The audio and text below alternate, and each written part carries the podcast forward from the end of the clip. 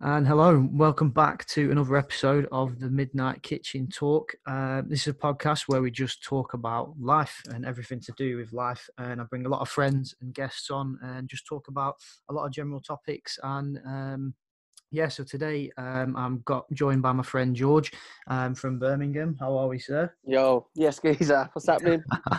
um, and yeah, we're going to be talking about Birmingham today. Um, it's something close to both our hearts, um, growing up there, and um, a lot of our lives and main points of our lives have been revolved around the city, um, and just yeah, uh, general stuff about the city itself. So, just a question to start off with, George. Um, growing up in Birmingham, um, what was it like? Challenges you faced? Um, Challenges faced. The only, only sort of thing that's probably been a little bit mad is just like you have areas that don't get on with each other. yeah, like That's about it, man. Yeah, we used to like me and all like my pals. You know, we'd we'd go over to like from Kingstanding. Um, you can go to like Pheasey Great Barr, and sometimes you can like end up having little bits of beef and that with Yeah. people. But apart from that, everything's pretty pretty cool, man. It's, Yeah. it's been all right. Um, What was like the main it- focuses of sort of childhood, sort of like growing up? Was it? Did you were you into music from early? Was it football orientated? What was kind of like the kind of the focuses of your childhood? Well, I was really into music from fucking as long as I can remember, um, and like just collecting it as well. I, I wouldn't necessarily buy something because I've listened to it. I'd I'd um I'd buy it first, then listen to it. Do you know what I mean? yeah, yeah. Um, Testing the Yeah. water and just learning. That's the best way to learn it. Under discovering sort of unknown people, because I think that's what you guys and myself we known for is finding a lot of these artists that a lot of people might not listen to and exposing them to new crowds. And it comes from kind of Yeah. doesn't it? In in terms. I think it's very easy in um, I'm, I'm gonna say like in Brum to sort of for people just to look past a lot of under, underground sort of things. Everyone, everyone, everyone sort of likes what's big and what's out there, what's making the most noise. yeah. and I forget about these people that are, you know, trying to get their thing going or trying to Yeah. just just need that little push. Do you know what I mean? To, to, to Yeah. take take a good thing to, to make it a great thing. Yeah. I think that's So- the thing when you're in big cities and you've got all these big acts that can come through with all the big budgets and uh, venues and stuff like all these Yeah. little guys do get missed out. Um, and that's the thing. But in childhood, um, kind of what artists were you listening to back in the day as a little kid? Any guilty pleasures? The first the first tune I brought when I was younger was uh, Eminem, Eminem. Real Slim Shady. I used to fucking love Eminem. We're Eminem over 50. you know what? The big It hurts me to say it. I can't stand him now. Eminem. I just can't now, man. And then when I hear a tune about his fucking mum, I'm just thinking like, I can't believe I invested so much time listening to this and just beefing about his fucking mum. You know what I mean? yeah. But then that's also quite funny. But like when it's serious, I'm like, this is just, I'm not on that vibe anymore. Yeah. I, Um, I always went 50 over Eminem. I don't know why. yeah, Yeah. I just like to like degrees more. I like degrees more. But there's always the big debate that 50 and Eminem. I think that was one of the first I started listening to in terms of rap as well. Because I think that was the one that everyone when you're first a kid, you don't you didn't really pay attention to UK music much. It was all kind of bubbling from the US, weren't it? yeah. There's so much stuff from like rap. Even though I used to like a lot of stuff like Limp Bizkit. Um, fucking hell, yeah, just people like that. A lot of American stuff, but then I also liked a lot of um, like dance music. Yeah. um, bits of garage as well. But then what I found mad was that I didn't really know whether I could sort of be proud of what I liked because it was so diverse. Yeah. Because when you're a kid, you sort of you just want to fit in with other kids. Yeah, there's pressures in it. A lot of like you're scared of a lot of times scared of being judged as a kid because you just want all the mates and like Yeah, yeah, yeah. And then like do that. yeah, so you- I'd sort of say I'd have people come round. I used to have a massive CD collection, bro. I used to have like a, a wallpaper pocket thing that you could put all your CDs in. Yeah. and everyone could see what you've got there. Yeah. Like in my room, you know, you'd play something to someone, say I put like a Limp Bizkit tune on, and then next to it I've got like Spiller Groove Jet, uh, that Groove Jet tune, and I'm like, this person's gonna think I'm a fucking Yeah. You know what I mean? But really, I'm loving it. yeah, I think like I think a lot of the time, I, as a kid, I probably listened to more um, sort of like mainstreamy house stuff, I guess. Yeah, And it's like you never kind of, I never invested in music pos- properly because I was always kind of more of a sport route until all my sport Yeah, yeah, yeah. and then all the music came in. But I think it's once I realised how much music I was listening to and stuff, and all these extra artists. Like I don't, I don't think I listen to most genres that I listened to as a kid now. Uh, Yeah. But there was a lot of there was a lot of variation back in the day, and I suppose that variation helps what we've done as well in music. yeah, definitely. a willingness to go and kind of experiment with those different genres, I guess. Yeah, man. But as, as as well as being a kid and like liking music, I, I used to play sport non-stop. I used to do um, used to play football on a Sunday for a um, Sunday team. I used to play cricket pretty pretty high up. I got into uh, North Birmingham district, so I didn't quite make it into the Warwickshire squad. But I was always having trials and always in the, Yeah. the districts and that. Yeah, same. Um, I play with like the adults on the Saturday, sometimes on a Sunday as well.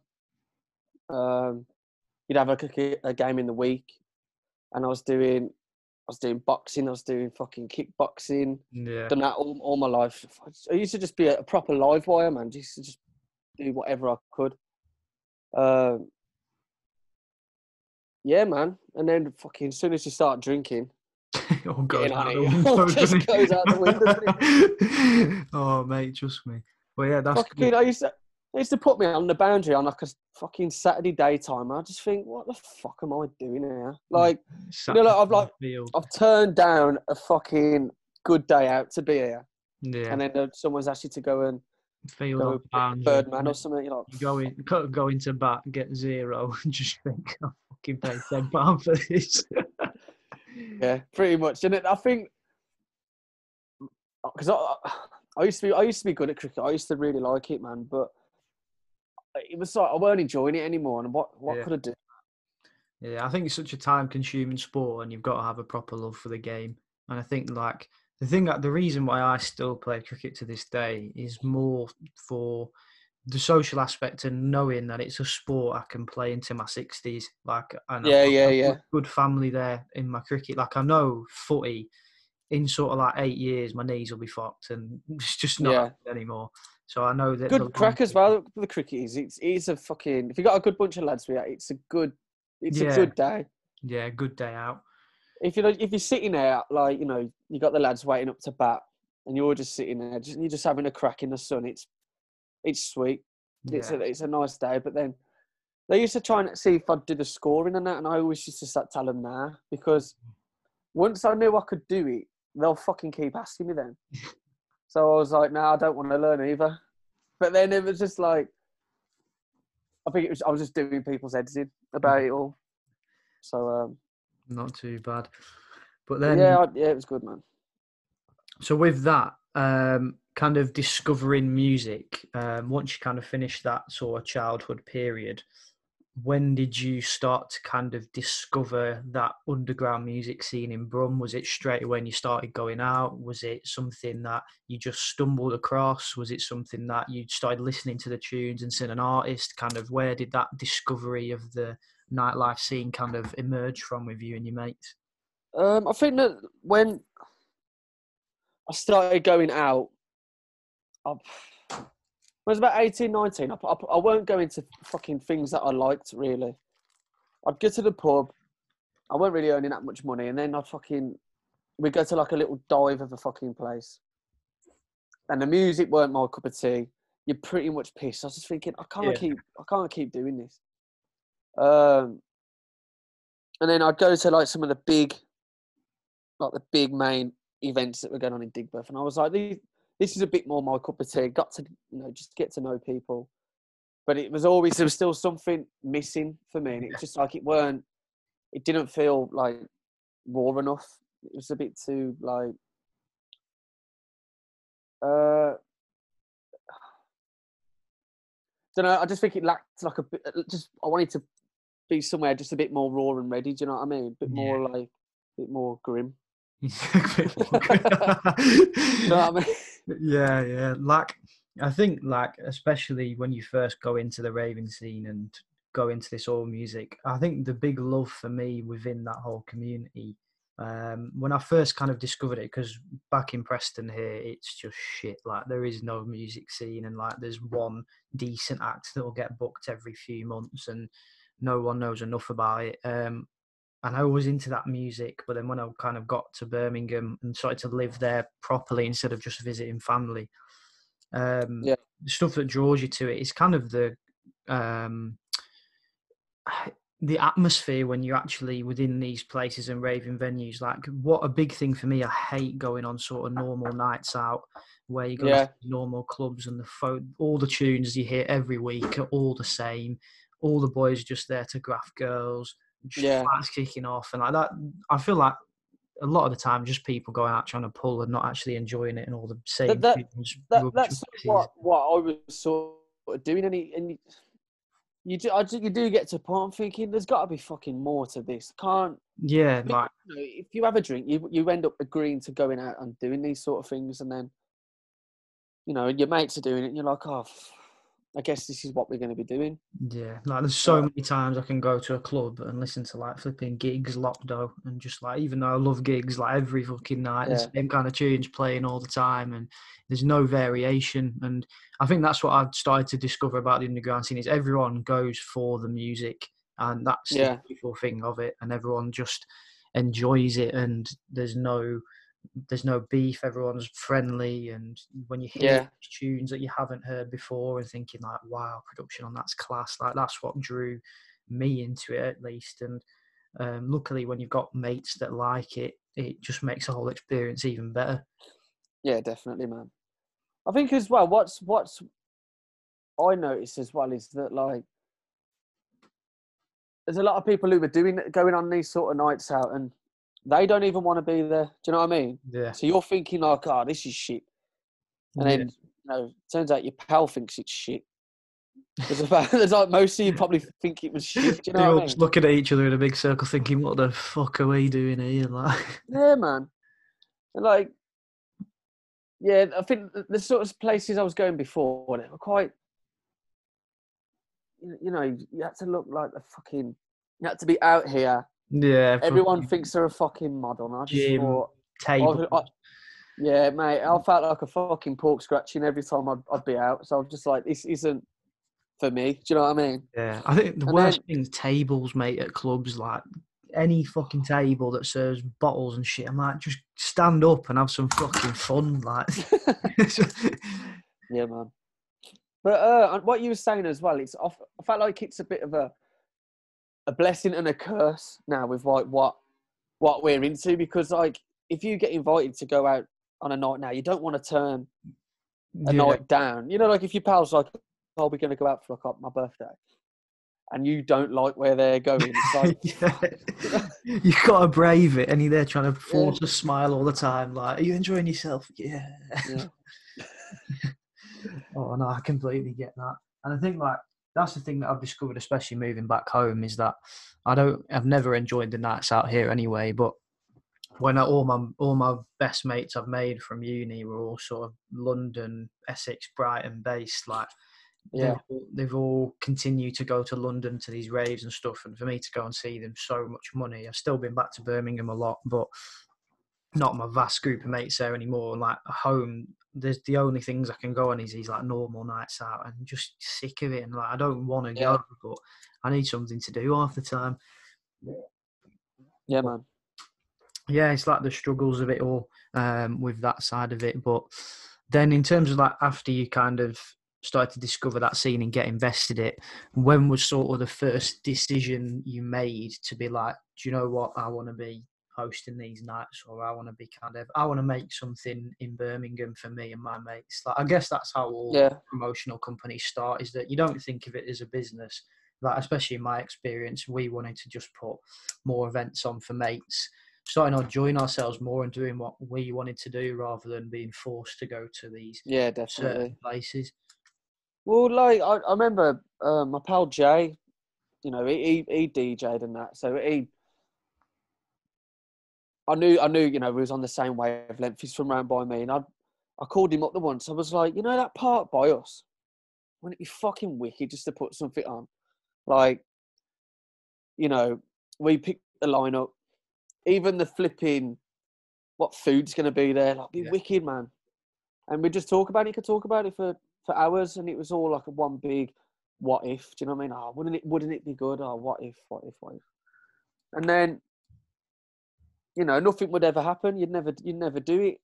And then, when we went to uh, Outlook Festival in 2014, my whole mindset had changed, bro. Yeah. Um, I felt like because we were just going, we just went out there and literally just had a laugh, just fucking chatted to as many people as possible. Got to know some people, you know, in some pretty high places just by fucking just talking Yeah. shit. Do you know what I mean? And um, we're just getting on it and that, and then we was just we had a moment when we was out there, just like we need to fucking do something. We're gonna do it, and it was it was nice. It was nice that we felt like we could do it. Do you know what I mean? Um, as soon as we got back to Brum, I think like within the first day back, we was driving around around town looking for something different. We didn't want to just do what everyone else is doing because that I thought we, with the events that were happening in Brum then, it was just the fucking same, we same cycle stuff, but with- just with a different event name, yeah. different, Always uh, the same you know. headliner every six months and like yeah. music. And every- like with with like event event lineups, there's only so much a fucking lineup can do for me. yeah, Like I needed, some- I we needed people to feel they could feel something in the flyer, and it's why I'm, I'm so passionate about the the artwork of like posters and that because like you need that to tell people what it is you're about, yeah, so people can uh, like connect to it or work out whether this is their sort of thing. And we- really try to sort of push that out. And as well, there weren't anyone that I I can remember who was saying they were proud to be from Brum. yeah, It was all one massive put down. yeah, Do you know what I mean? And, Yeah. Like, and then we sort of just like, nah, man, we fucking we we're from Brum, we're from Brum and what, and you know, I think people started to sort of feel that, and sort of to, it was good to get on board with it, and then you, you start to realise other little groups that were doing it, like Provide, they're Mm. shit hot on that sort of thing. So we got in touch with them, and you're just building like a network of Yeah. people and mates, which is cool, man. yeah. That's good. I was like, waffling on then, bro. I think no, just best thing, best thing for something like this. But it's just like um, I've noticed that, especially the attention to detail that you guys put in, um, in terms of the flyers, because you've created something that isn't just an events company; it is a brand. Um, Yeah. That's the cool thing about it, and the way that you've. The, I know you work with Ollie on. I think it's Ollie you work with on the flyers and stuff. Yeah, yeah, yeah. He's class, and just the way you've the different direction you've taken um, to do with sort of not just having a one artist with a headliner on. It's got newspaper edits in there and all these different cool Yeah. styles of graphics. You've worked with Provide on the shirts, which I thought were wavy as fuck. Like they were sick. Um, and yeah, just all these like different elements. And the good thing about what you do is, and what you've created is, you can see that it comes from just you guys and what you'd want to do. There's no, there's no trying to push to a market what isn't. The best way to describe it is like there's no push to a market to try and get everyone to come to the event. You're just doing what you guys do, making the clothes and stuff that what you guys would wear, and people are following that pattern rather than you trying to make something for everybody and get loads man. of people in and stuff.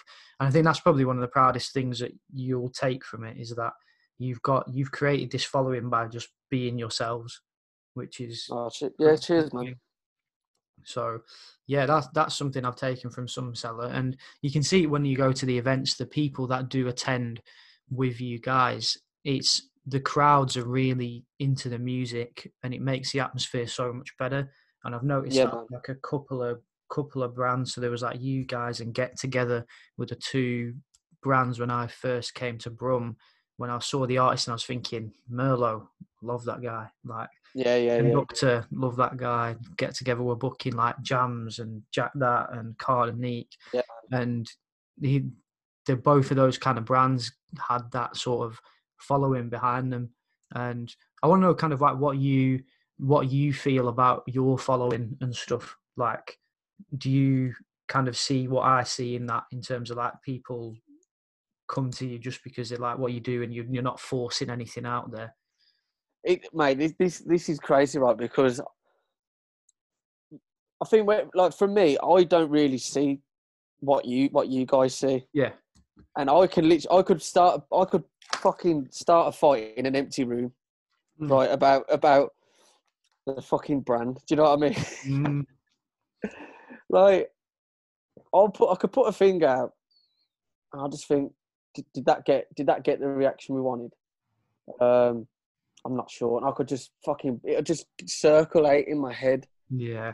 Um, but really, it's, it, it, it does okay. It does good. Yeah. And then I see people at our events, and I think, if only you could fucking like our pictures on Facebook, Insta, so I could know, like, it, like you- you're on it. Do you know what I mean? Yeah. I say to people who turn up, I'm like, you should have told me you were coming. yeah. I needed that. Re- you know, you need that reassurance, like it's going to be okay. Yeah, it's like the anxiety of a promoter, mate. Like every time you put a post out there and you're thinking, like, is that enough followers on the event? What what's the rate of ticket sales and all this? And like when Yeah, you're yeah, in yeah. that bubble, you don't notice these external things. But I guess it showed with like your um kind of shirts and stuff because I think they sold out quite quickly as well, didn't they? Those shirts. Yeah, man. We we we actually um we're planning to well we was planning to get some out for the Euros. Yeah. Different, well, same but different. But fucking hell, bro. We had the meeting like literally the week before lockdown, saying, "Well, we're gonna send send it all off." And then all this shit happened. Yeah. oh, it's a nightmare. But um, in terms of like the crowd and that, like, I think we've got a really cool crowd, and you know what? What's good is that fucking eighty percent of them I don't recognise. Yeah. You know what I mean? it's not just your friends coming to the events, you've gained that pull. I think that's the thing what I noticed with the reflect as well. You always had the core group of mates come in, but when you get Yeah. these people that you've never heard of and then they're coming to you and thinking like, Oh, this event's class, like da da da da and you're just thinking like you've done yourself proud there, aren't you? Of like you've you've created something in the scene and now you guys have imprinted that in Birmingham and that life culture is pretty good to see and you you're one of those bigger brands now. it's it's it's it's mad to it's mad that I don't for me I don't see that because I don't Yeah. know what how it looks. Yeah. I keep thinking we've got a massive point to prove. Do you know what I mean? I think I keep thinking no one gives a shit. Do you know? so, but no, it, it, I'm sure it. I'm sure, I'm sure it's all right. But yeah, I literally the anxiety of it is fucking yeah. It's a different level. So do you, you still feel that getting- pressure?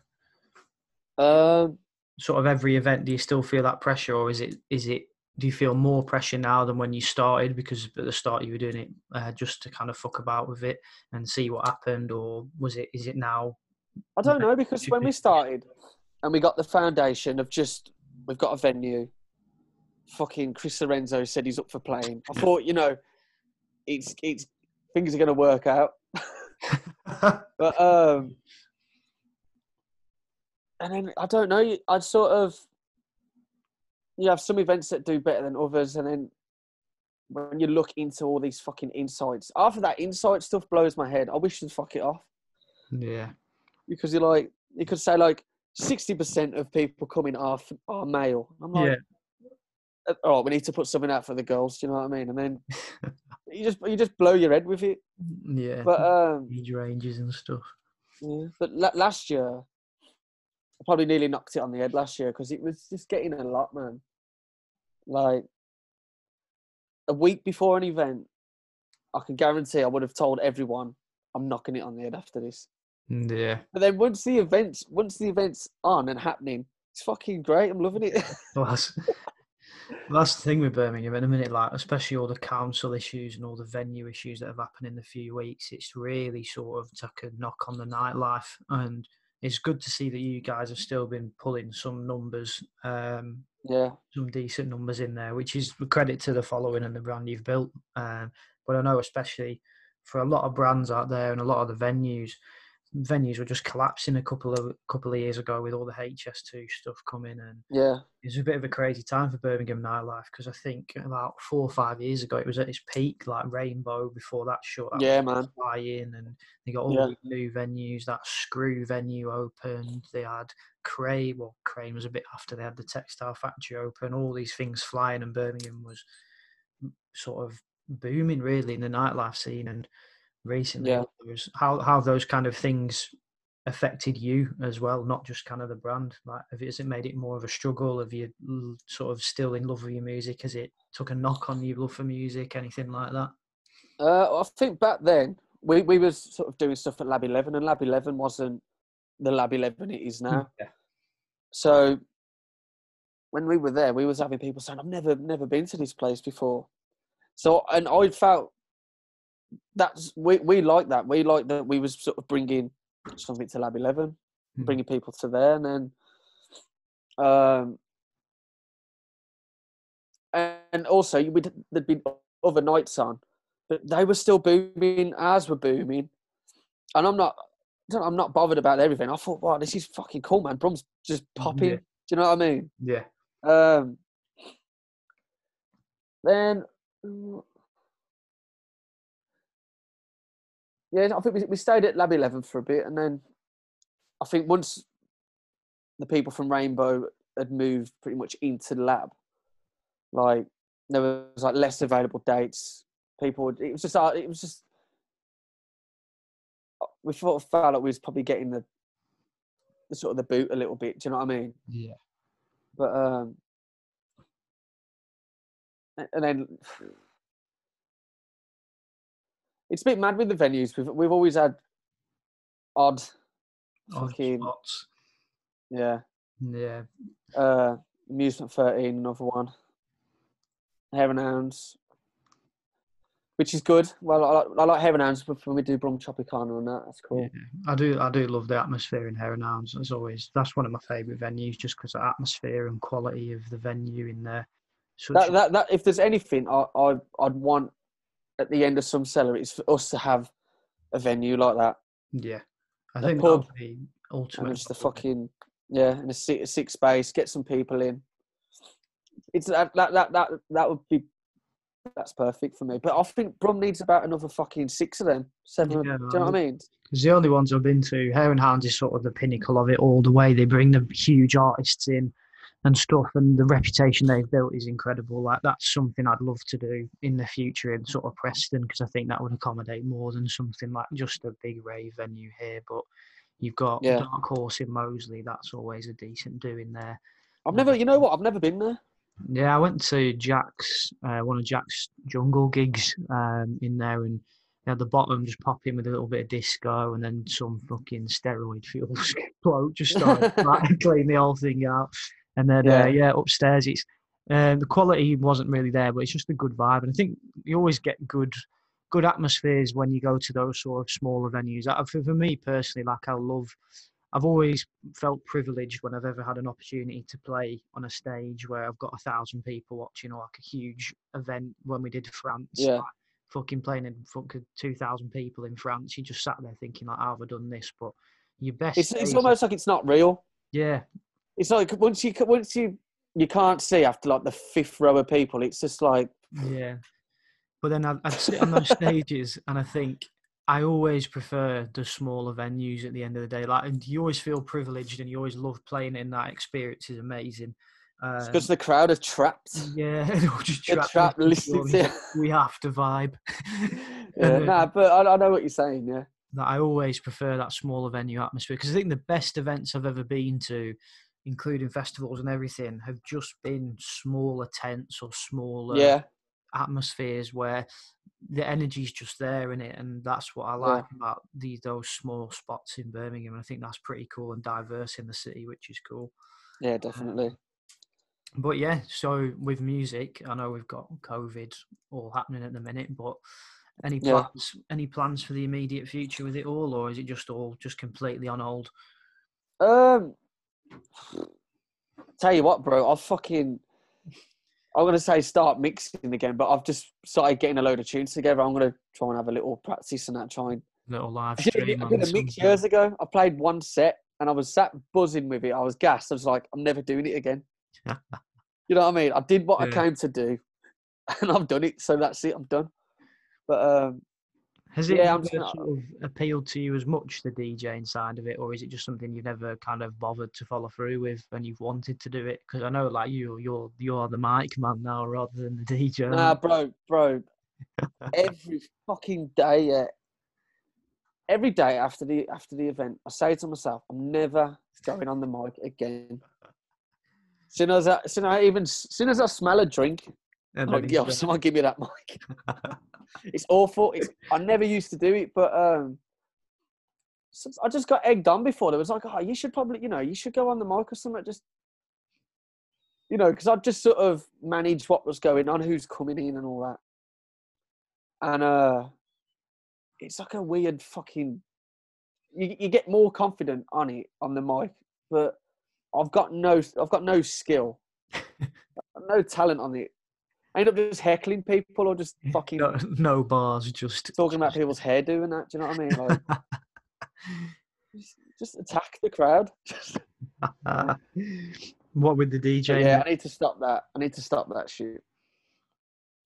I Yeah. need someone to literally come up and get the mic off me and just go, right, you can fuck off. And I'll just go do something else then. put, put the drink down. Yeah. What's with the uh, DJing then? Is it something that you've always kind of just not endeavoured with enough, or what? What's your perspective on you doing that? Because we know that you got the music love and you've got the artist Yeah. selection, but is it just something that's not appealed to you, or No, you know what? This, it's nice watching other people play. Do you know what I mean? And Yeah. I, I like that, and I like the thought that, you know, it's, someone else has had an opportunity doing it, whereas like, I don't know, like if I was to let's say I- let's say I could DJ and I put myself as fucking a good time slot at every event yeah? and I was shit as well. People would fucking any other DJ with the right frame of mind would just think, "Fuck this geezer." Do you know what I mean? Yeah.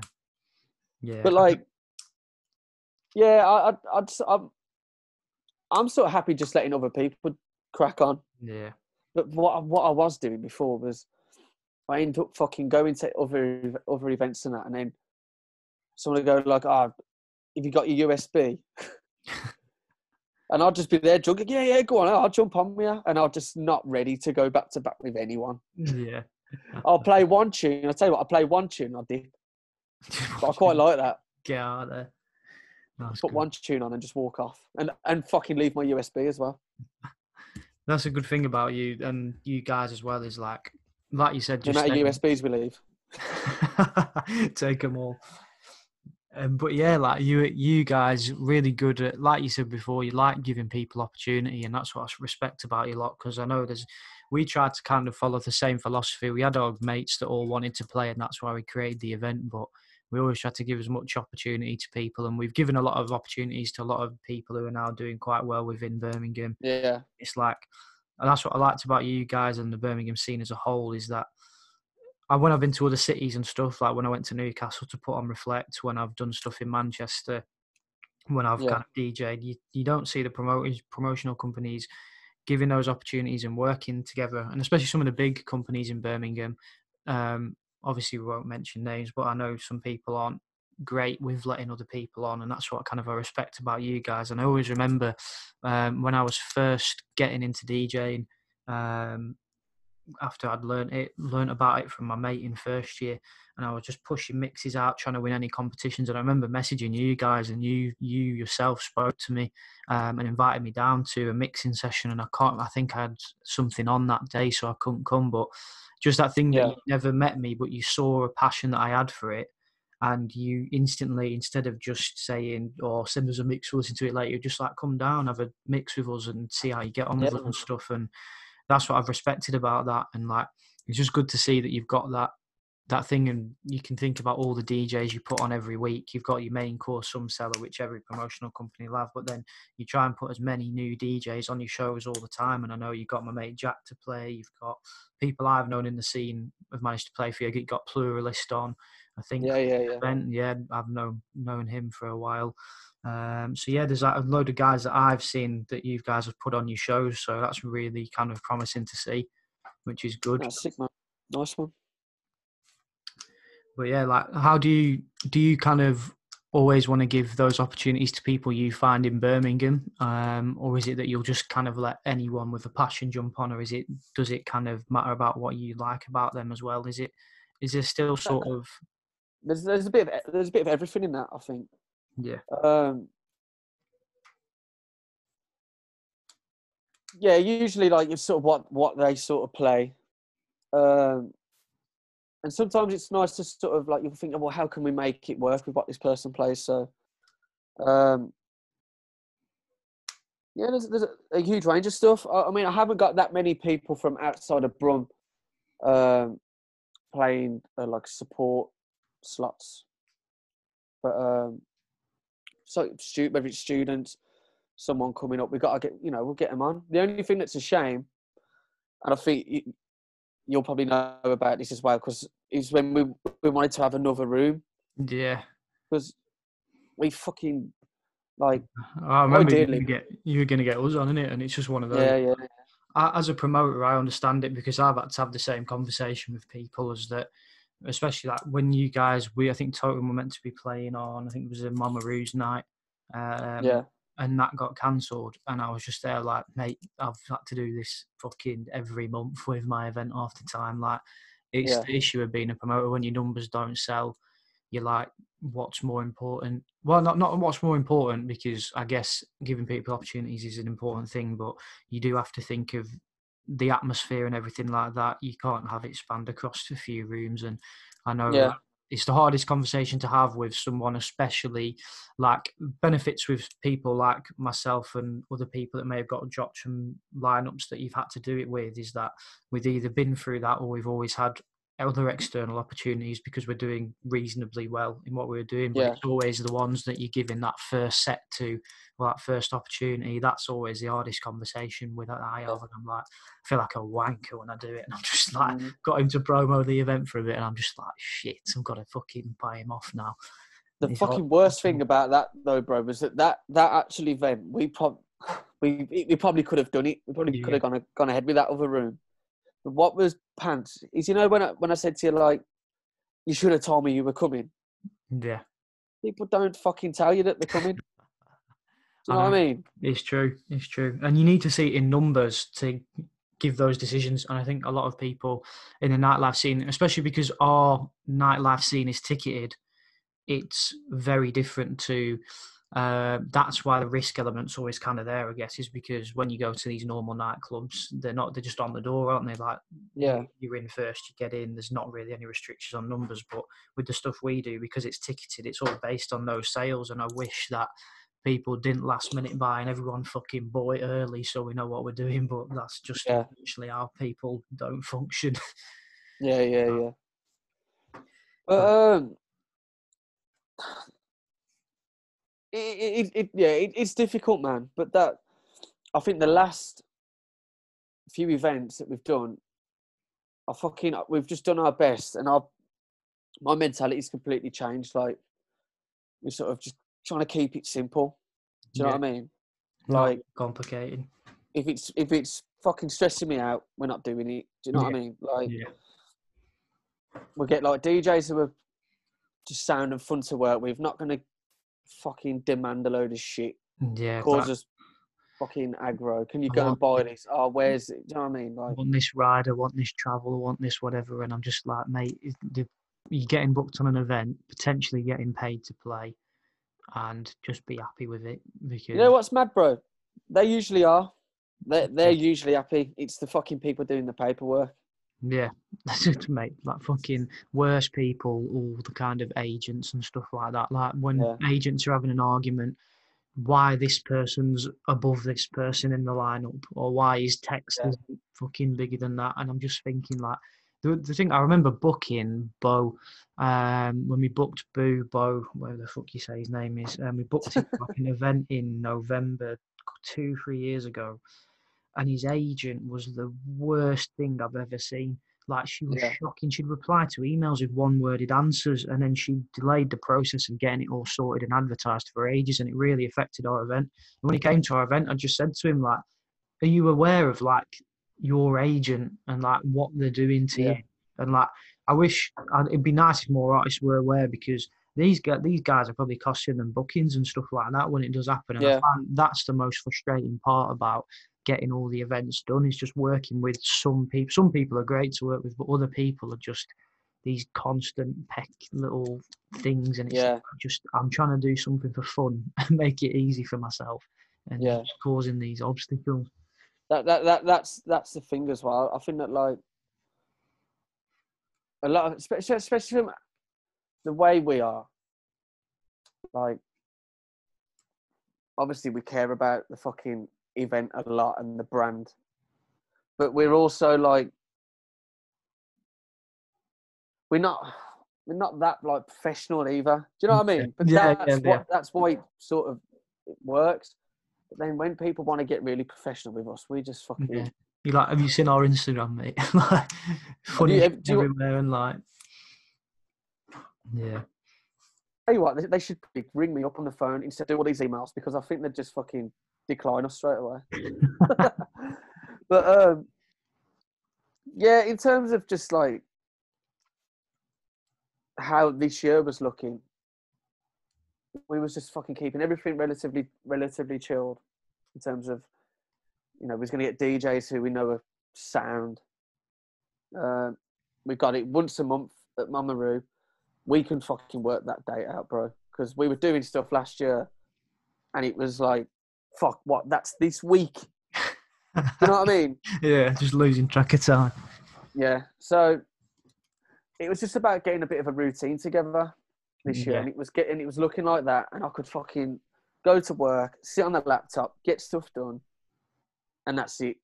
Yeah. I've got three weeks to fucking push it. Yeah.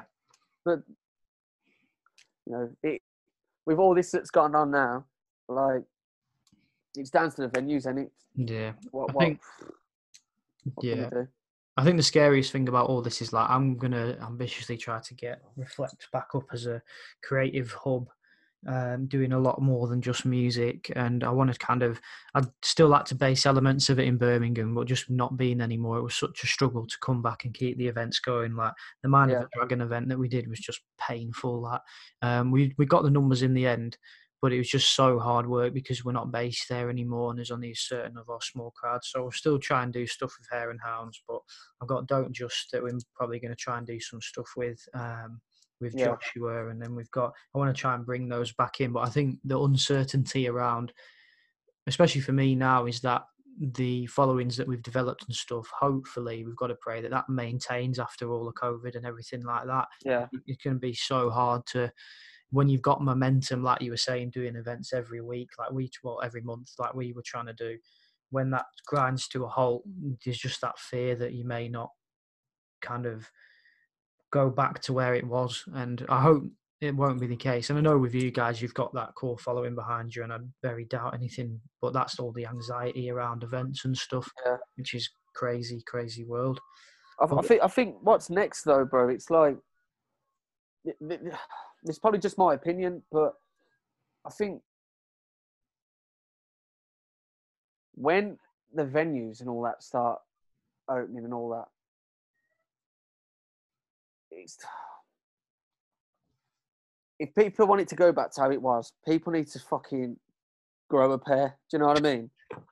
Serious, bro, because yeah. we're going to have people coming into the venues moaning like fuck about, oh, I, I, want a face mask and all this. Just, go, yeah. just get real. We ain't got any. Do you know what I mean? So many people. Yeah, like sweat going everywhere and like fucking, it's going to be dirty, disgusting. That's what you got to be prepared for and it's that but, but, generation coming mate, through. Stuff like you know, venues over the years.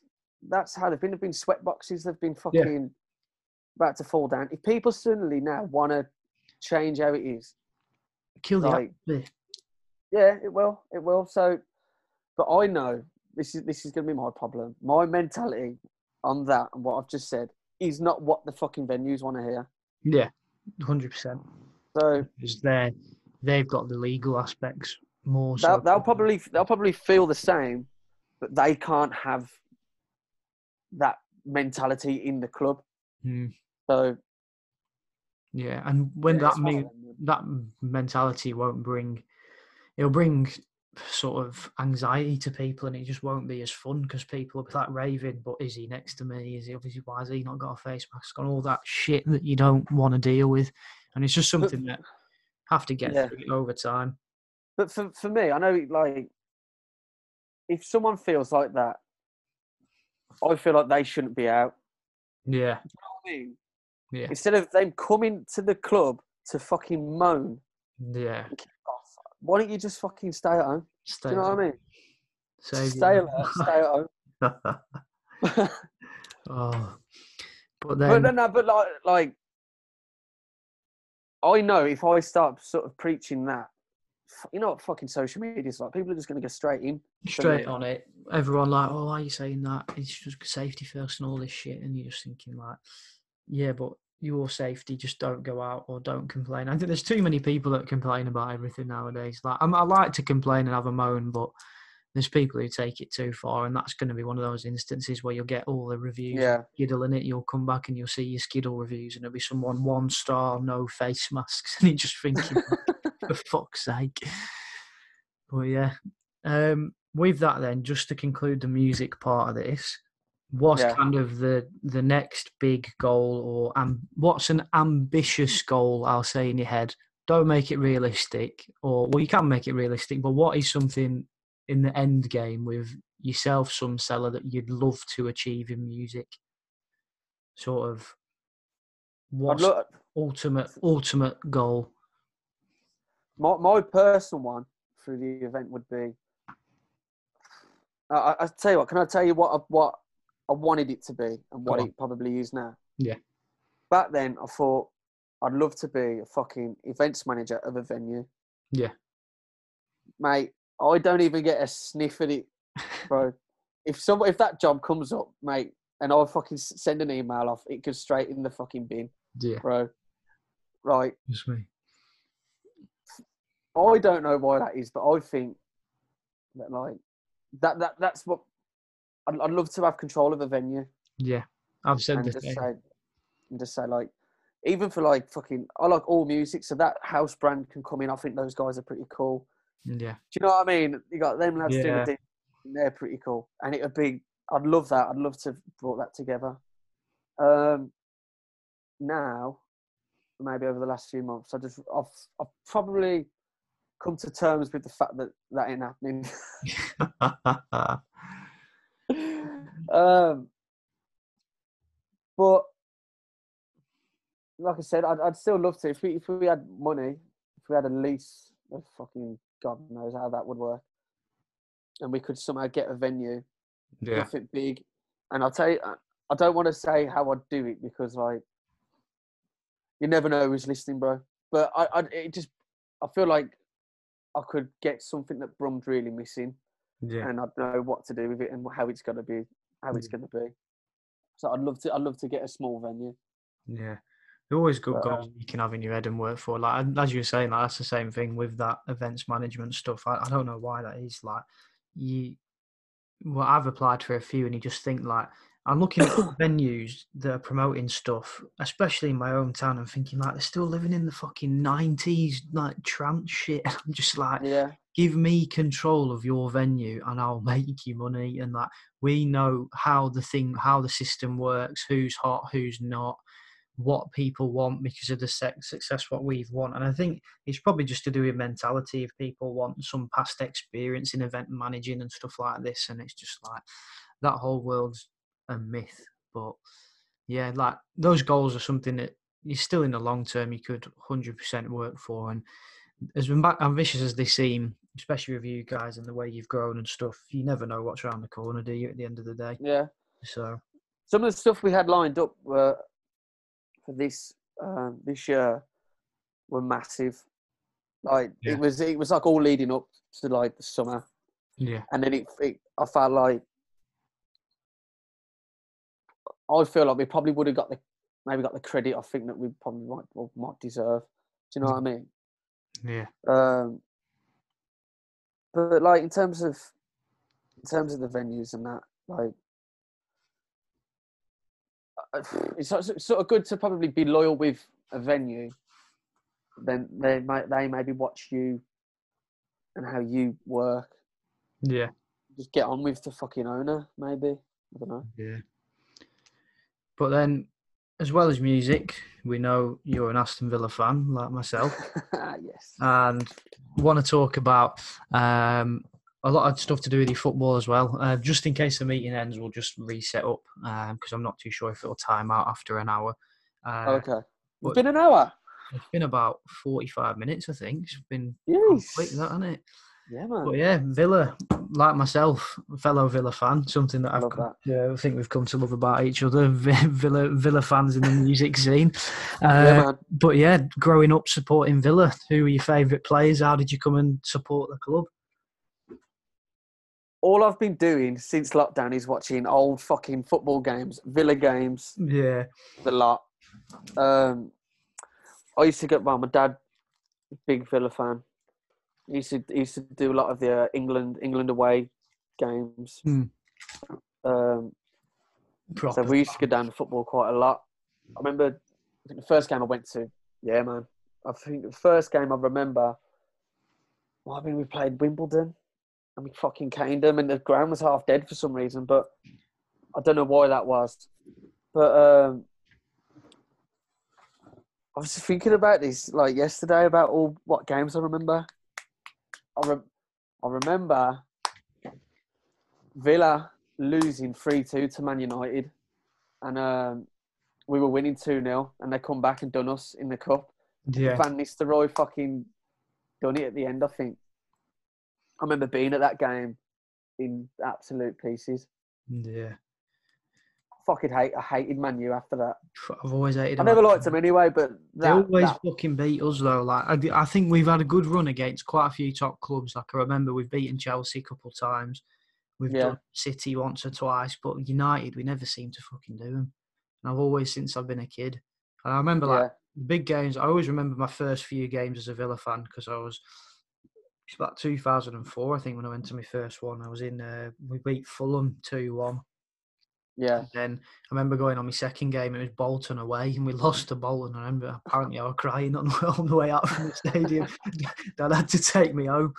It's gut wrenching though, any every game if you Oh, lose, it's fucking horrible. I think that's what I love about our fan base as well. It's that we're we're such a good fan base in the Premier League, and the passion's there. I think the only bad Yeah. thing about our fan base is that we do get one 0 down. We're on our players' backs a lot because Yeah, I think we've come to expect, like especially from Martin O'Neill days and the previous to when I was born, a lot of the fans used to success, and Yeah. especially sort of the last ten years, it was it's been dodgy. But there's, some, growing- there's some chronic moaners at the Villa. Trust me. oh yeah, hundred percent. Like growing up um, in Birmingham, how was sort of that city, the sort of blues Villa divide in schools and things like that, and how's that developed Oh. as you've grown up? Because I've obviously been a Villa fan and come to Birmingham to see family and stuff, but I was never amongst growing up in that sort of derby atmosphere. The only thing I'm used to Preston Blackpool, which is a bit amateurish for a rivalry. I'm gonna get killed by people for saying that, but to be fair, bro, it's quite intense, man. I think it's quite intense. I think um, I've probably got a 50-50 split of, of friends and family. Does it affect your friendships and family? Um, not necessarily me. It does with a lot of people around me. I think. Um, I've learned to just fucking chill out on it. Do you know Yeah, what I mean? yeah, Like, we could go into the local by us, and you could it, it could kick off. You know what I mean? yeah, And times it's funny, and sometimes like you know, you realise how fucking yeah. Serious it is. Do you know what I mean? Yeah, I think like that's a crazy thing. There's some things that I've experienced where I think when I was like fully invested in football, Yeah. you you you do get involved in those kind of stupid things, and when you take a step back from it and start to enjoy sport rather than it be a livelihood, you do Yeah. start realizing how like stupid it is, or like just because he wears a blue shirt doesn't not mean he's a sound guy. But Yeah. on, on match day, then you've got that divide. Like I Yeah, remember yeah, being fired off by a bird, mate. I was fucking talking to this girl, um, and she she was like proper getting on well with her. And then she saw one of my pictures with like a, I was DJing with like because I wear like retro Villa shirts when I DJ. Yeah, man. And she was like, Love "You that. support Villa?" And I was like, "Yeah." She fucking blocked blocked me. I was like, "What's going on there?" I, I, But, yeah. I, I, I, I, I tell you what, I, what's a bit of a, a sticky one. I think with Brum, if he was if he was to um, do that, I think it I think it, it, it can be quite divisive in Brum. Um, I mean, personally, I love the fact that you you wore a Villa top when you're DJing. Yeah. If he was wearing a blues top, that'd be fucking doing my head in the whole set. you know what I mean? I know, I know. Our pal Kinney, he, he come to this is when we first got to know him. He wore like a blues top, like a vintage blues top, and I said to him the next night, said, "You can't do that." You've got to take it off. No, but like the only re- the only time it worked out good was in Croatia. Me and Jay, I had a Villa top on. He had a blues top on, but we didn't we didn't even plan it. I Yeah. was staying in, in a completely different place place to them, and we were just going to meet up. And then mm. me and him ended up going on the mic. I've got a Villa top on. He's got a blues top on. It, it, it was pretty pretty good, and I didn't mind that. I thought that was sick.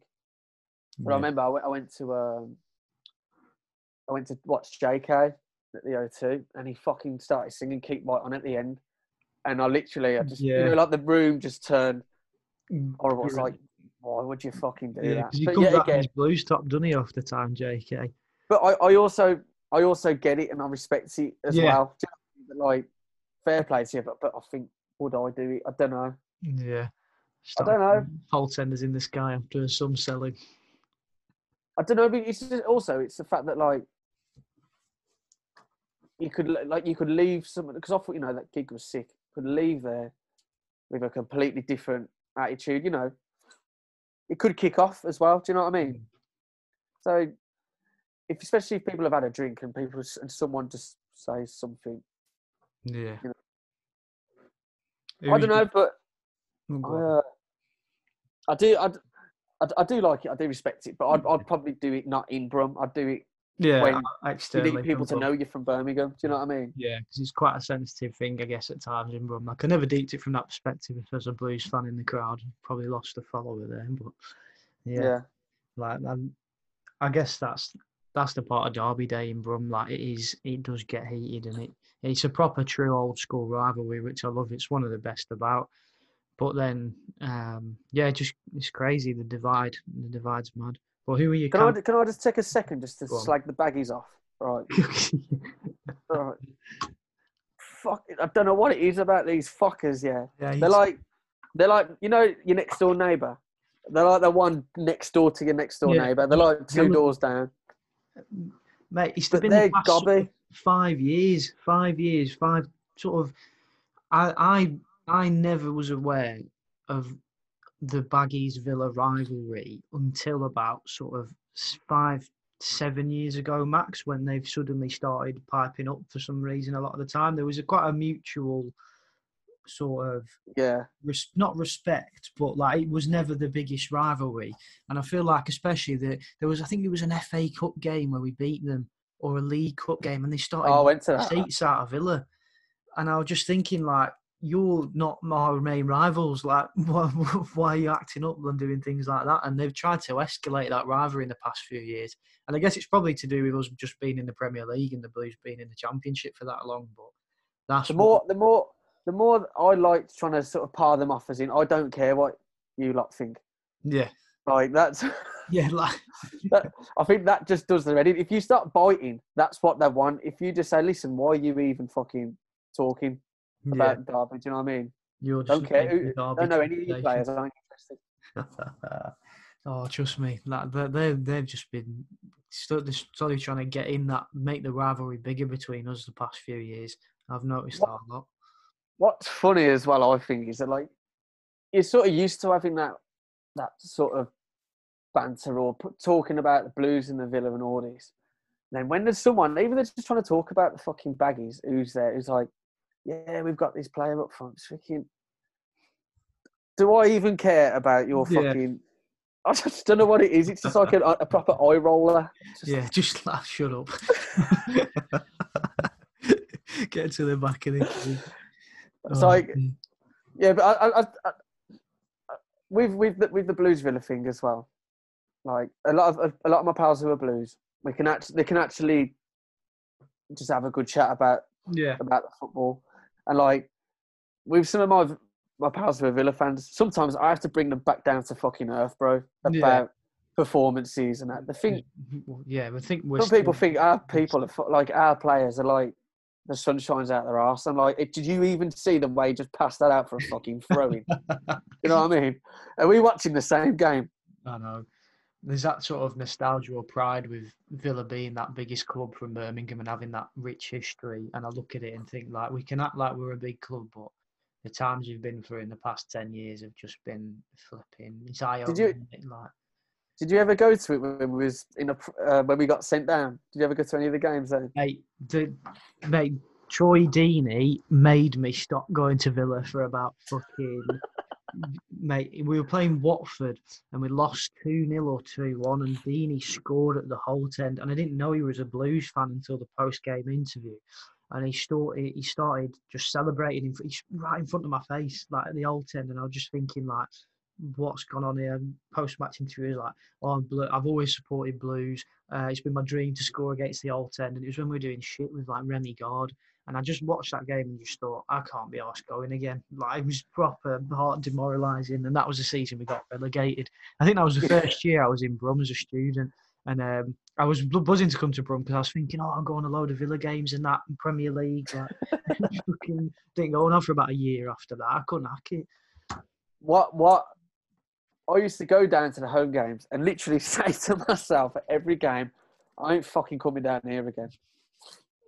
But I'd just keep going. But You do. like and also for me as well a lot of the football that was the worst part of the day do you know what i mean Yeah, the actual football itself, watching fucking Jordan Veretout and Elmohamady trying to play centre midfield for Rémi Garde. It was the most stressful experience of my life. but what, what my mentality sort of changed a little bit was like obviously you get pissed off at the football and i could get angry man like you know like what the fuck are you doing you fucking shit all this Yeah. but i just learned to laugh That's what I do. I do like it when you get hearing the fans just like 3 0. How shit must you be? stuff, shit, stuff like that. Like, you just got to knock it on the head at times with Villa. I've got um, I've got a bad thing as well, and I, and I don't know what it is. It's like Tourette's at the football, bro. And I, Yeah. I have to, I have to, I don't get to as many home games at the minute because, well, in general, because I, I always end up having an argument with someone, Mm. right? Or there's just, I just end up pissing people off. But what would happen is, you know, like someone you, is about to shoot, Yeah. I'll already say it's a goal. yeah. I seen. oh fuck. Well, I'd just be like, yeah, I sort of like pre, I, I celebrate early, or especially when we were shit. I, I, when we were going down, we were shit. I'd say to people, like, "Watch this for a goal now," and Yeah. it'll just go. like- Rose head. oh mate. I People was, go, "Can you shut the fuck up?" Yeah, man. I go, Got "What a goal!" I do that. What a screamer! What a I can't help it. I don't know what it is. I think it's like a nervous, nervous excitement. Yeah. I don't know. Who was cap- uh, two questions then? Who were your favourite players growing up as a Villa supporter, and who's your sort of favourite players in the past, the recent times, sort of the past five five years or so? Um, love watching Grealish. Yeah, class, is Love watching. Love watching him. Um, I don't know. I don't know whether like you know people saying like, "Oh, you feel sorry for him because he's sort of carrying the team."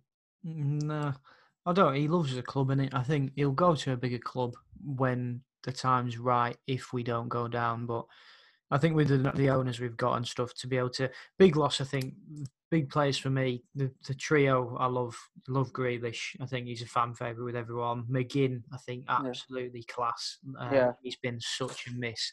I just think Mings has been outstanding as well since he's Mings is good, but he, he he's a little bit. He can be off it as well, man. Yeah, But but he, he's when he's good, you know, you, you you can sort of you feel like this geezer's like he's control a bit. I think you, Yeah. you can back him. because I think Sometimes I think he's a bit too cocky. yeah he takes um, too much time on the ball and stuff. But he he's- Sometimes you got to do that. If, if it's like he's backing himself, do you know what I mean? I'm gonna show you what I got, really. But yeah. when you do that, you can get a bit caught up or a bit, Yeah. a bit stuck. But I think uh, the nice thing as well is that we've actually got some fucking good keepers for once in the past 10 years of Reina and Heaton. I've missed having a solid guy behind the sticks for so long. yeah, Like, he, Heaton was class um, until he got that injury. And he, he he's going to win you a couple points a year. But I think that's what we've missed at Villa a lot is just that sort of spine of the team, a good Yeah. spine of the team. I'm still not happy with like a lot of positions, wingers and strikers and stuff at the minute at Villa. I don't see a lot of promise in them, but at least there's there's a good direction. I just think if we can stay up or whatever happens with the Prem, we've got the money to hopefully make some decent investments because we've got a nice core in those Yeah. people. But what about sort of um, growing up as well? Who we like your your Villa your Villa idols growing up? um, that Gab, that Gabby Carew, fucking Yeah, the, the double strike act, force. that was, that whole O'Neill side, mate, un- unbelievable. you just felt like anything could happen. That was it, man. And I think Villa really lack a winger because I look at Ashley Young and Yeah, he was he just, just he just excites you. And I mean that, that fucking Trezeguet and El Ghazi, they just ain't got the minerals, man. no, they don't, they don't at all. I, I, I haven't backed Trezeguet. I know he did that thing against Leicester, but I think I would have if I was him, I would have done that and then dipped. I would be like, yeah, "You've had here's your final. Now I'm going." Because Mhm. I, I don't, I don't, I don't really rate him. I think I don't, I don't rate Wesley or Samatta as well. I don't, they've not come in and made an impact. I'd love, I've loved to have got a Mitrovic or something like that, a proven sort of prem, prem Yeah. guy who's done the business. And the wingers, like, they're too inconsistent. They have a good game in every three games, and we've not got enough of them. And I think that's where we do struggle, and that's why Grealish is having to carry a load. If Grealish had someone who can fucking finish in front of him, be ten times a player, and he wouldn't be forced out on the wing. it's mad. Even now, I'm watching now like more exciting fucking Benteke and Weimanworth. Do you know what I mean? Like, Benteke is my favourite. Yeah, unreal. Everything, absolutely everything. he's never the same player once he left us, was he? Yeah, just went on the bench for Liverpool and didn't do much after that. But he was just a joy to watch. One of my favourite players ever was Martin Laursen. Like I think he's still my favourite Villa Mm. player. Like I've never seen a guy of that quality in a team like us. Just the way Yeah. he commanded that back four and stuff. He's an unbelievable player. Unbelievable. I've been watching. Um, I've been watching all the old games and that again. Um, interests me how fucking good I think Merson was, man. Yeah, Merson just before my time was Merson. Mm. I, I was sort of around that period. I'd sort of been losing losing the love a little bit Yeah. for the Villa. I think. I think we were doing a bit shit. Um, and it's just like it was probably before O'Neill. It was probably at David O'Leary days. I was probably a bit like this geezer's pants, man. Um, what other, what other games have watched? It's like Angel. Oh yeah, he had that one season where he scored about twenty-five goals and just doing Yeah. a serious class. I used to like Lee Hendrie a lot. Yeah, was a quality centre mids, but that, that's all just deteriorated. I don't know why it's all kind of gone down. Just the management we've got on board and stuff like that. It was all really poor appointed, but I'm still a bit sceptical on Dean Smith um, at the minute because I don't think he's tactically there for the Premier League, but. I I've I appreciate after watching so many poor years at Villa, at least we're trying and trying to play some exciting football and we're having a go at Yeah. teams instead of holding back at one 0 At least we're having a do, and it makes a difference. And when you see these little things of getting to that cup final that we've had this year, and we've been to Wembley what five times in the past four years or whatever, it's been Yeah. class. Um, so yeah, that there's promising times ahead. I hope as long as we don't get fucking relegated. I think it, it's it's. I love the fact we've got John Terry there, man. Yeah, Love that. yeah, he's class. I just I'd like to hopefully see a bit more of him. I think a lot of our defenders are young, so hopefully there's a lot of time for him to teach them and improve. I don't think he's had enough time to develop that back four yet, but Yeah. we'll see where the future goes. And just to conclude on Villa, uh, I want one high point, your best moment as a Villa fan, and your worst moment as a Villa fan. Five one against Blues. That was that game was fucking incredible, man. Yeah. Um, uh, uh, when we say low point, am I there? Am I there? Whichever, there or not there, and your high point there or not there. My my lowest point. It's a bit of a shame, really. Was when we played Man U in the final. I fucking. Vidic and Milner. That Mm, mate. I I, uh, I didn't have a ticket, but I'd gone down to Wembley, and then um, my dad had come come walking over because oh I've just got you a ticket, you know, for your birthday. I was like, fuck off, wicked man. Because the only thing is, you're in the Man U end. Yeah, Joe. and you, you might as well not. You might as well not go. Yeah. Do you know what I mean? So, I was in the I was in the Man U end, and then obviously we had the, the penalty appeal and all that. That was on to me, bro. Yeah. Yeah, I got a bit of shit. Risky bit.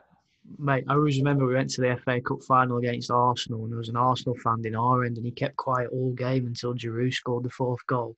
And he just stood up, and he's all his emotion went out. He got fucking twatted, mate. yeah, shit kicked out of him. Must be fucking scary that. I've never done no being a fan in the away end or anything like that.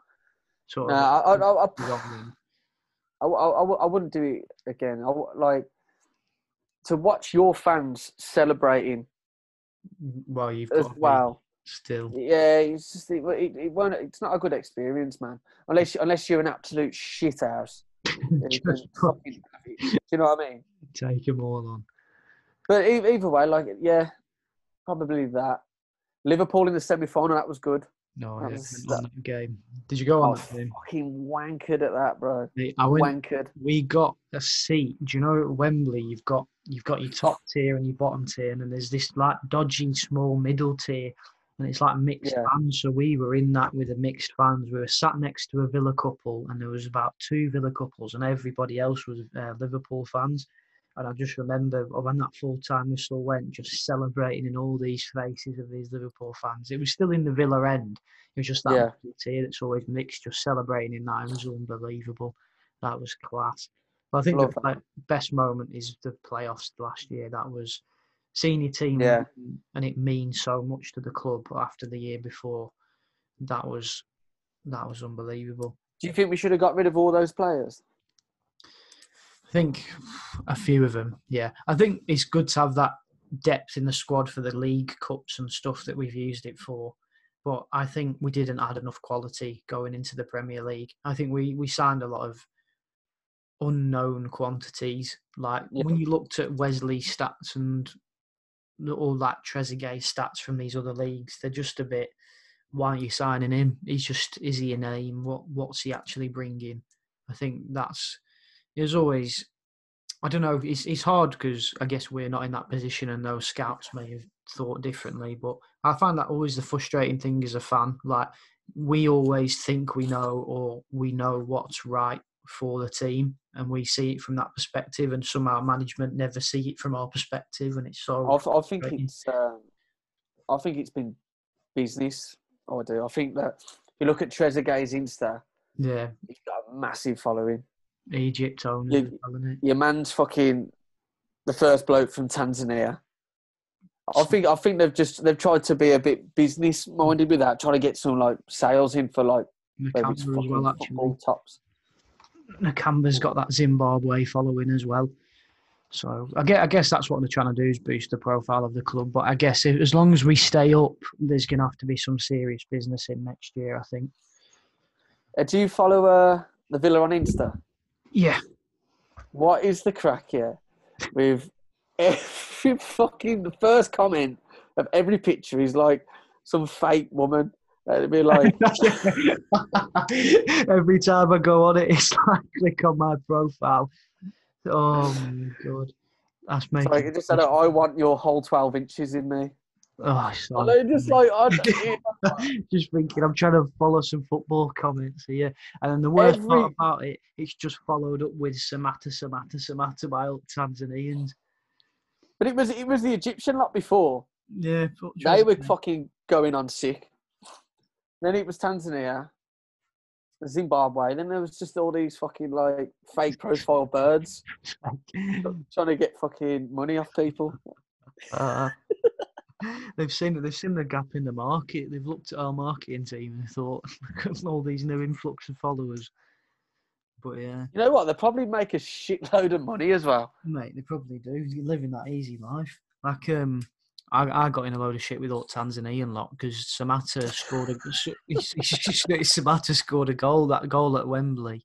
Or he scored. Yeah. I can't remember. He might have scored his first goal. Um, and they put it on the Twitter, and I replied on the Twitter saying, "Yeah, but he was shit all game, wasn't he?" And honestly, because it was the first comment, and it was when he just first moved, I had about, I think it was 103 messages off Tanzanians just going. You had a whole village just attack you, man. Yeah, it was fucking hilarious. I was I come after work and had about 68 notifications on my phone. It was just death threats from Tanzanians. But yeah, we'll have to see. But another highlight I had was um, it, that- oh go on. No, I was just gonna say, like, one of the biggest peaks is after when we lose. It's like a mad drug. It's like I need to go and have a look what social, like, what the Yeah. social media thing is, and just see people just lose their shit Yeah. on Facebook and that. Have you seen that Villa View? The Villa View, the um, the lads who try and do Villa Van TV. Yeah, yeah, yeah. Oh mate, some of those people, I don't know what they talk about half the time. They don't fuck all about football, do they? They always seem to pick the weirdest fucking people in Birmingham. Yeah, strange, man. But that's our, our fan base have never been good losers. We've never been positive losers. I think that's the, we we have a great fan base, but like I said before, we are volatile at times. yeah. I, I found that I, I used to like. Well, I prefer away days than the home games. I think Oh, yeah, our away days are unbelievable. Yeah. Fan, our fans are just different, and I, yeah, at home, yeah, I've, like I said, I always end up having fucking ding dongs and that with people there. Not, not like. I just feel like there's that expectation thing. I'm like, bro, are you even fucking? If you've been following us for ten years, like just yeah, I get what you mean with that. I think our away fans are unbelievable. Like every time you see, I've not experienced many away fans that I've genuinely rated, and especially when I see it on social media, there's a lot of times that you'll see all these polls of who the best away fans, and Villa are always in the top three, and it's just like I think we just got that passion and all our fans. There's no, there's no plasticity there. There's no plastic fans or no nah. it's all it's all proper proper proper football club in it. Fucking, I went to I went to Chelsea away this year. It was on a Wednesday, and um, a fucking the geezer next to me. Could have pi- I couldn't have sat next to the or stood next to the worst person for me. Yeah. It's like, you know, some bloke who's just going on at me about, you stop singing in my ear roll, please. it was like, you know, that geezer off Fonejacker. Yeah. Yeah, um, Dufresne one. He was like that. And I started singing about oh, shit on the city and all that. And he was like, do we have to bring those up even when we're here? Bro, are you fucking having me on? What what are you doing here on this train? I just laugh him, to be fair. I was just doing his head in the end. Yeah. But apart um, from that, yeah, man, I love it. I, Yeah. lo- I love the away days. yeah the best days. The be- best day I ever remember probably was that. Do you remember that Cahill, Gary Cahill, when he scored the overhead kick to beat the Blues? yeah, yeah, yeah. I've I've never seen limbs like that in my life. That was unbelievable. Hell. I I swear I went flying about three rows. It was fucking mad. But yeah, that that is Villa done. And then the last thing I wanted to talk to you about was kind of a more sensitive issue is um, sisters with autism. Oh It's fucking hell, yeah. something- Something that I noticed that, especially when I put a post about my sister, um, that you've experienced as well, and something I've known about as well, and it's something that I know that we do have in common. And I just kind of wanted to get your perspective on that um, and how that's kind of affected your life as well um, in a crazy way. Because I know, Yeah. with my sister, it's something that when I was a kid, I knew would. I, I'm the most relaxed guy ever. Like I'll never get triggered or angry or anything like. It's what most people get annoyed at. I've had like girls be annoyed at me because like, there's nothing we can shout at you for, and I'm like, I'm just so relaxed. but then like. Yeah. I always that's the one thing as a kid that if anything was said to me, I'm so protective over it and like she'll Yeah. it. They would make me go like that. And um, I just wanted to kind of your experiences on how that's impacted your life and has it made you more solitary person? Has it given you more of a push to do what you want to do? Like how has that kind of affected your life? Um, I think when I was younger, um, you don't know any different. You're just living. Yeah. with this per- with this person. It's I think once you start to get perspective of and you you get older and you fucking start to think about stuff, then it, it, it you do think differently. I think I, I started to get probably a little bit more. Uh, probably knocked me knocked me around a little bit when I was probably like like year five, year six, year seven, year eight, around that period. You're sort of trying to find your feet, and it Yeah. it was like I've also got like a sister who um so unpredictable. Yeah. Fucking uh, you know, my sister used to be her behaviour was could have been horrendous, bro. Yeah. I've seen her do some mad shit. mad shit. Much. Um you know, like some of the tantrums she used to have Yeah. back when I was a kid was nuts. And then I think as well, you know, people would would say like, "Oh, I feel, I feel sorry for, for you guys and what you have to go through," and you I didn't really fucking It think anything of it. doesn't resonate because it's our normal life. Like I get it from a lot of people exactly that. Like they'll come to talk to you and they'll say, "It must be so hard having a disabled sister." I'm like, it's just life. Like it's normality to us. And But also, you you look at some people who've got like, um, don't want to use the word normal, but like a you know, someone who's got like a brother or sister, they'd fucking play up rotten anyway. So yeah, doesn't really make much difference. Um, just it is what it is. The only thing that I think's hard is when she's feeling emotional and she struggles to. She can't really say what it is yeah, that's upsetting her because uh, you know lately she's been crying quite a bit, but for what reason we don't know. yeah. It's can't- upsetting her. Yeah, that's that's the hardest thing because um, my sister had a fall um, recently in the park just on a walk. She'd done a knee and she couldn't walk for a few weeks, but she can't physically tell us what's what's the issue, where's it hurting, is it still hurting? Yeah. And I think that's the crazy thing. Like when you're a kid, your parents bear the workload of that, and I suppose because she's the only sibling I have, it made me more independent and had to do things myself or um, I think I'm proud of my parents in a sense that they give me a freedom to do what I want to do. They didn't restrict me to, as a child, to have to help to look after. They took on a lot of the workload, which is I'm always extremely grateful for, and they've always tried Yeah. to let me live my life the best way I can. But I think the scary prospect, what I always find, is that in the next 20 years, when they can't look after her, how's that going to affect me? Is that something you've ever thought about? Yeah, man, bro.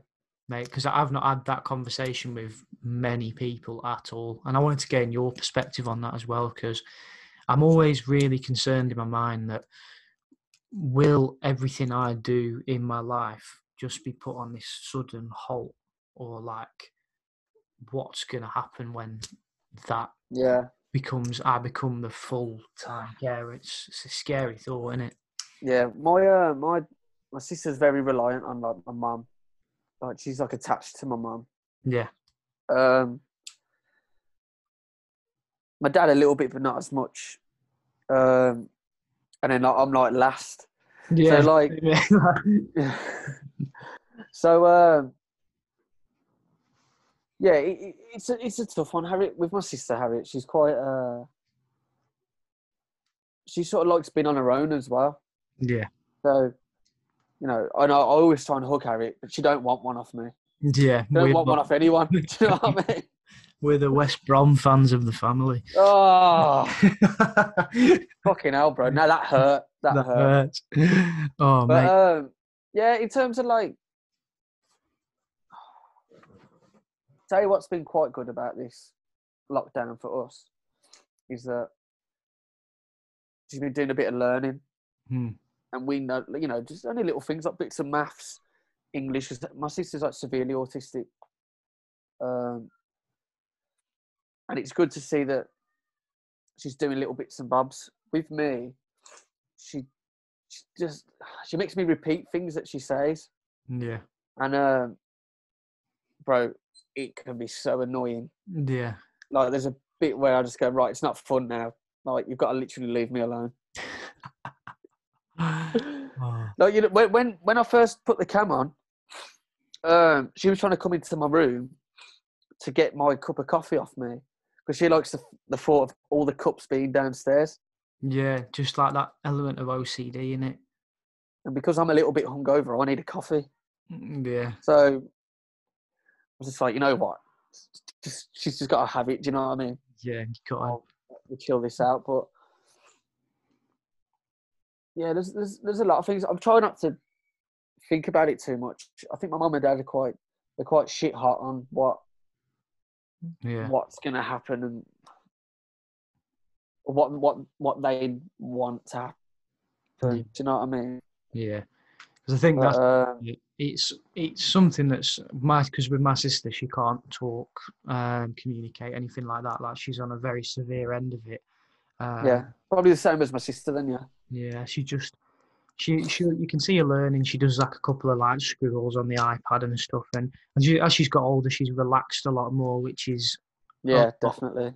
a lot easing on my mind as well because like if I ever thought about that ten years ago when she was flying around the house running all the time, like I think I'm Yeah, after her, but she's calmed down a lot and she started like you said, she was independent. She started coming in the front room a lot more and chilling with the family a lot more. But I think that's always a concern in my mind. And my mum and dad have looked after that really well in terms of like they've just taken the workload on with it and let me live my life. And I think when Yeah. I'm getting older, it's something that I don't want to think about, but a few people might have made me realize recently that it's still something that I'm going to have to plan. And I think like the scary thing is as well, like you've got to have people who are going to be in your life at that time that are also accepting of it, um, which definitely. Yeah, and I think maybe, especially with your your missus now, like that's something that maybe not in the long run that you're thinking about, but it's always good to find those people that can potentially look at it from that perspective and are willing to.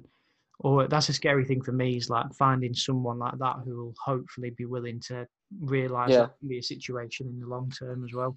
But you never know what's going to happen in terms of them because we we we still learning as carers as they go. yeah, like it's always a developing world for um, your family because you never know how they're going to change, what their reactions are to things every day. And it's just, it's a bit of a crazy Yeah. world, isn't it?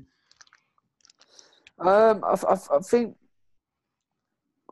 you know you're saying that as your sister got older, she started to like like chill out a bit. Yeah, I think we noticed that we started getting um, old photos out of basically my sister yeah, and sort of just just showing her like her life story, and I think she was able to reflect Hmm, herself on that, and she got to look at you know when she had like a, a school uniform that whether that was good or bad. yeah, You should just say good. You know, only little little things, but then I think that I think that mellowed mellowed mellowed, mellowed her out a lot. yeah, Um, I think, yeah, it, it is a tough one. I think with with with my with my my missus at the moment and that, like I feel so much stronger and happier yeah, with her, and like, she makes me feel comfortable about my sister as well. Because at times, you know, you you could you could be with someone who you think she's a bit standing offish. Do you know what I mean? She's yeah, like, yeah. It's like it's, but I, it's like people's past experience with it. I think a lot of people are, well, especially in the world that we live in, like a lot of people haven't experienced that before and don't know how to Yeah. react around those types of people. And like, I, I presume it'll be the same for you when you've gone to um, your sister's school to see a presentation or something, and you used to Yeah. be around other disabled people, and you know how to interact with them, and you always include them in the conversation rather than just the carer, and those little things like. Um, but people that haven't experienced that won't understand how to kind of deal with these different personalities and stuff like that. So I suppose that's a really good confidence thing that if she is able to do that, it puts you at ease as well because you feel like you can kind of not give her responsibility because you wouldn't want to push it on her. Um, but just that it gives you a more relaxed feel that she can deal with things like that if it was to ever come to a place where you'd have to be the full time carer and stuff like that. yeah. Mm. Yeah. Crazy times. But yeah. That's I'll, I'll come to that. I'll come to that when we come to it, bro. That's all it is. Yeah. Um, yeah, I just think the main thing as well is that just I think we just need to like be. Yeah, to be fair, but it does it blows my head, geez. It really Yeah. does. It's a Um, crazy subject. But I think I think it's probably given us a lot more life skills and qualities compared to other people and you have to grow up a bit earlier and you understand a lot of things more and I think there's always a sweet innocence about our family members and stuff like that that they're always at the end of it they may get upset about some things and stuff but they do have no worries and they have no stress in it in it when you look at them from that innocent perspective and stuff there's always that there's so much positivity that comes out of them rather than them ever being a negative aspect in your life like i think that's Yeah. what a lot of people will never grasp until you get a sibling like that is that yeah, they're, they're just positive aspects in your life. There's really hardly any negatives to do with them. And yeah, yeah it's good to share like an experience like that with someone who's had the same kind of involvement with it as myself as like a brother to a disabled sort of sibling is that you you've touched on things that I can relate to which is yeah, it's always good to kind of get another perspective and it shows that you no one's ever alone if anything like that happen um, in people's lives and stuff and there's always people who are going through similar things with it and it's all just positive at the end of the day there's no negatives about having people like that in your life and it's just Yeah. a blessing in a sense isn't it yeah. I think I think for, for for us as well, I just need to make sure that me and Harriet are probably always just just be sweet with each other. Do you know what I mean? yeah Uh, Like like I said, it's difficult because she she sort of just literally is happy doing her own thing, yeah that which is cool because she's something that it's like she's enjoying that. So I don't really want to come over and be like, oh, you need to come and yeah come play with me or come do these things with me and like I Yeah. think that's that's the thing I do sometimes find hard is I'd love to go and give my sister attention and a hug all the time and do some things with her, but more often than not, she's happy reading her books by herself or watching Yeah. some TV or just playing in the garden by herself. There's very rarely times where she'll want me to come over and do a jigsaw with her, and I suppose that's a it's a hard element that she don't always want to hug or anything like that, but it's Yeah. also nice that she's got an independent side and she's happy and it probably makes me happy as long as she's smiling and doing what she's enjoying yeah. we we're happy with that I think as well, which what I realised throughout throughout years, and I, I well, how old are you? If you don't mind me asking, free now twenty three. Um, I think people are get are, are getting better.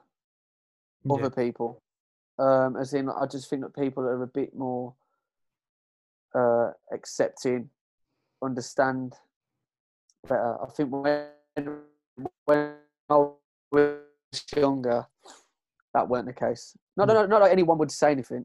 I think I'd, I'd people watch. I'd Yeah. watch other people when, and people didn't know what the fuck's going on. Yeah. Don't really get that now. I don't. I, I don't see it now. But I think, like you know, I think a lot of people were like just didn't understand what what Yeah. what's going on. Because I, I think you know, that. I think throughout the years, hopefully, it does get a lot easier. Pe- people are just a lot more understanding, even more. Do you know what I mean? Yeah, that, I think Um, thing I've noticed as well. Like a lot of people, as I used to get annoyed at it as a kid back in the day because you always that little protective brother who was like, if some why is she looking at my sister like that? What do you want with her? Yeah. Whatever. And it's like, but as you grow up and adults grow up, and like I said before, when it used to be a trigger for me at school and stuff, now it's like it's everyone our age is understanding those things more and understanding that there are a lot of disabilities and stuff out there and it's becoming more ingrained in society that all these promotional things that are all promoting national autism week and stuff like that it all it shows it's Yeah. all building up into stuff like that. And as you say like people are becoming much more understanding of it now and like when my sister will scream make a random noise in an airport back in the day everyone used to look at her and keep looking at her. Now people may take one look and then just dismiss it and be like yeah fair enough which is Yeah, a nicer thing because i you don't feel not that i should but you don't feel like you're being singled out in public or anything like that yeah. I I, remember um, we had a few a few ding dongs when I was younger, and it was yeah, like Harry could have a tantrum, and trust me, that that kid can kick off. she could, she could then, and then like it was, it was more the stress it was giving to my mum, that as well, which was annoying because my mum trying to, you know, calm the situation down while you've got people staring, yeah and you, know, you end up telling people to fuck off. Do you know what I mean? yeah And you got shopping to be doing, mate. Do you yeah know what I mean? trust me it, that those are little things that would happen, but they don't really happen now. Yeah. Like, and that's that's good. I f- And I, I think it's a coming of age as well. I think for for my sister, maybe your sister as well. Just learn to maybe sort of just be a bit more. I think that they probably accept themselves a bit more as well. yeah They understand themselves. Yeah. And that's just through Uh, learning and just being around different people in society and stuff. I think the big thing as well is like you said, like especially as kids, they get very, very temperamental and very um always energetic and excited and stuff and like I remember traveling with my sister um airports and stuff I always used to dread it because I used to think she'd just loads of energy start running off running about Yeah. doing crazy shit and now she's very relaxed when she goes on a lot of things and she's very quiet and Yeah, she's do she doesn't cause sort of what's the word not a scene but you know what i mean like she yeah, yeah, yeah. do those things anymore um, because i think she's just become quite relaxed in herself and stuff and i think that's a growing up coming of age thing for them and i don't know how they'll be in the future it's like a scary prospect but they're a lot of the time she's mellowed a lot now so it's making Yeah. care a lot easier I, I, I'll, I'll tell you something as well, which I, I feel quite nice about was when I was younger. There was um, where I used to do like I used to do like kara- like karate and kickboxing. And that there used to be like a it's in like a like, like a centre where they'd have like people with all sorts of disabilities, and they'd just spend an evening there. And there was this one bloke who, you know, he was quite full on. I'll Mm, put it that way. And used to see, like, I used to see him walking around, and thought, like, you know what I mean? Like, yeah that guy's just he's he's he's affected. Do you know what I mean? He's not Yeah.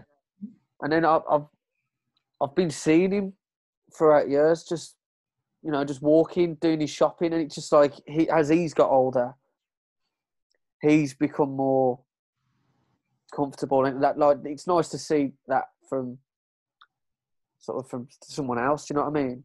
I only see my sister, see my sister every day. You're just living it. You're just living that life.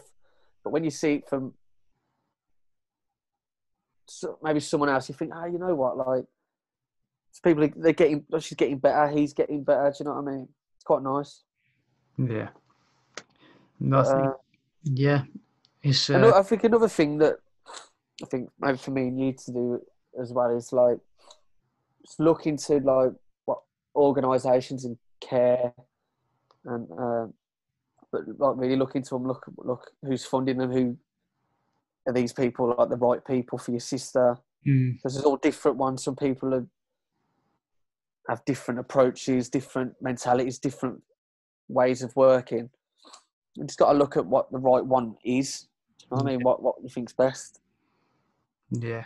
I think It's like, got- a lot of the people that have cared for my sister it's a learning process with them i suppose they've got to learn with a lot of different types of people and stuff and she's quite a difficult one to work out half the time there's quite a few people with autism or it's not straightforward sort of disability um there's so many variations of it and i think with myself i'd love to in the future, and especially now as I'm growing up, I'm growing more of an appreciation for what people that have done for her and helped her out. And I'd love to be able to Yeah. continue to do contribute towards those people, whether that be charity or bringing awareness to their associations and stuff like that. Is something that yeah, potentially in the future as I mature because I've never really been that charity focused or bothered about things like that. I'm always appreciative of it, of it, but I've never fully organized anything to help with those things. And I think maybe someday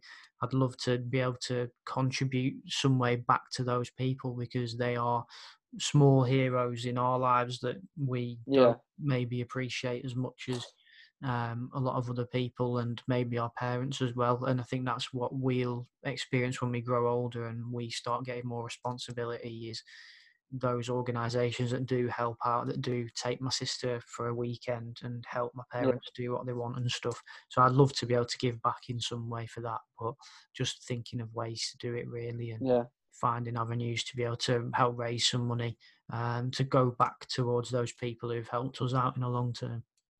Yeah, man. If you want to, if you want to collaborate on something, then fucking Yeah. let us know. We can do it. Re- reflect time, Sum Cellar autism charity event, stuff man. like that. We can we can definitely have a look at it. But at the moment, who knows what the fuck's going to happen in the future? Fucking yeah, Jesus Christ. But yeah, man. but anyway, I think that is all the questions for this. So it has been top conversation. And um, yeah, is there anything that you'd like to say at the end or I think I'm just in time for my Sunday dinner. To be fair, lad, message for all right. all your fans? Yeah, man. Yeah, um, I'll finish a podcast here. So thank you for joining us, George. And yeah, top stuff. Nice one, Mucker.